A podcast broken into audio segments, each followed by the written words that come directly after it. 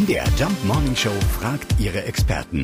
Fakt oder Fake? Ja, kann das stimmen? Wurden das Sandmännchen und alle seine Freunde von Papst Johannes Paul II. Gesegnet? Die Antwort hat Nina Peisen. Sie ist Redakteurin für Familie und Kinder vom RBB. Papst Johannes Paul II. Soll Sandmännchen-Fan gewesen sein und bedauert haben, im Vatikan das Sandmännchen nicht mehr empfangen zu können.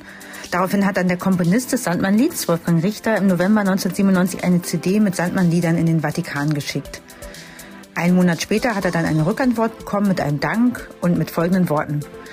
Von Herzen erbittet seine Heiligkeit Ihnen und allen, die Ihnen nahestehen, für den weiteren Lebens- und Glaubensweg Gottes treuen Schutz und Beistand. Und da das Sandmännchen dem Komponisten Wolfgang Richter sehr nahe stand, wurde dieses Schreiben ebenfalls als eine Segnung unseres Sandmännchens interpretiert.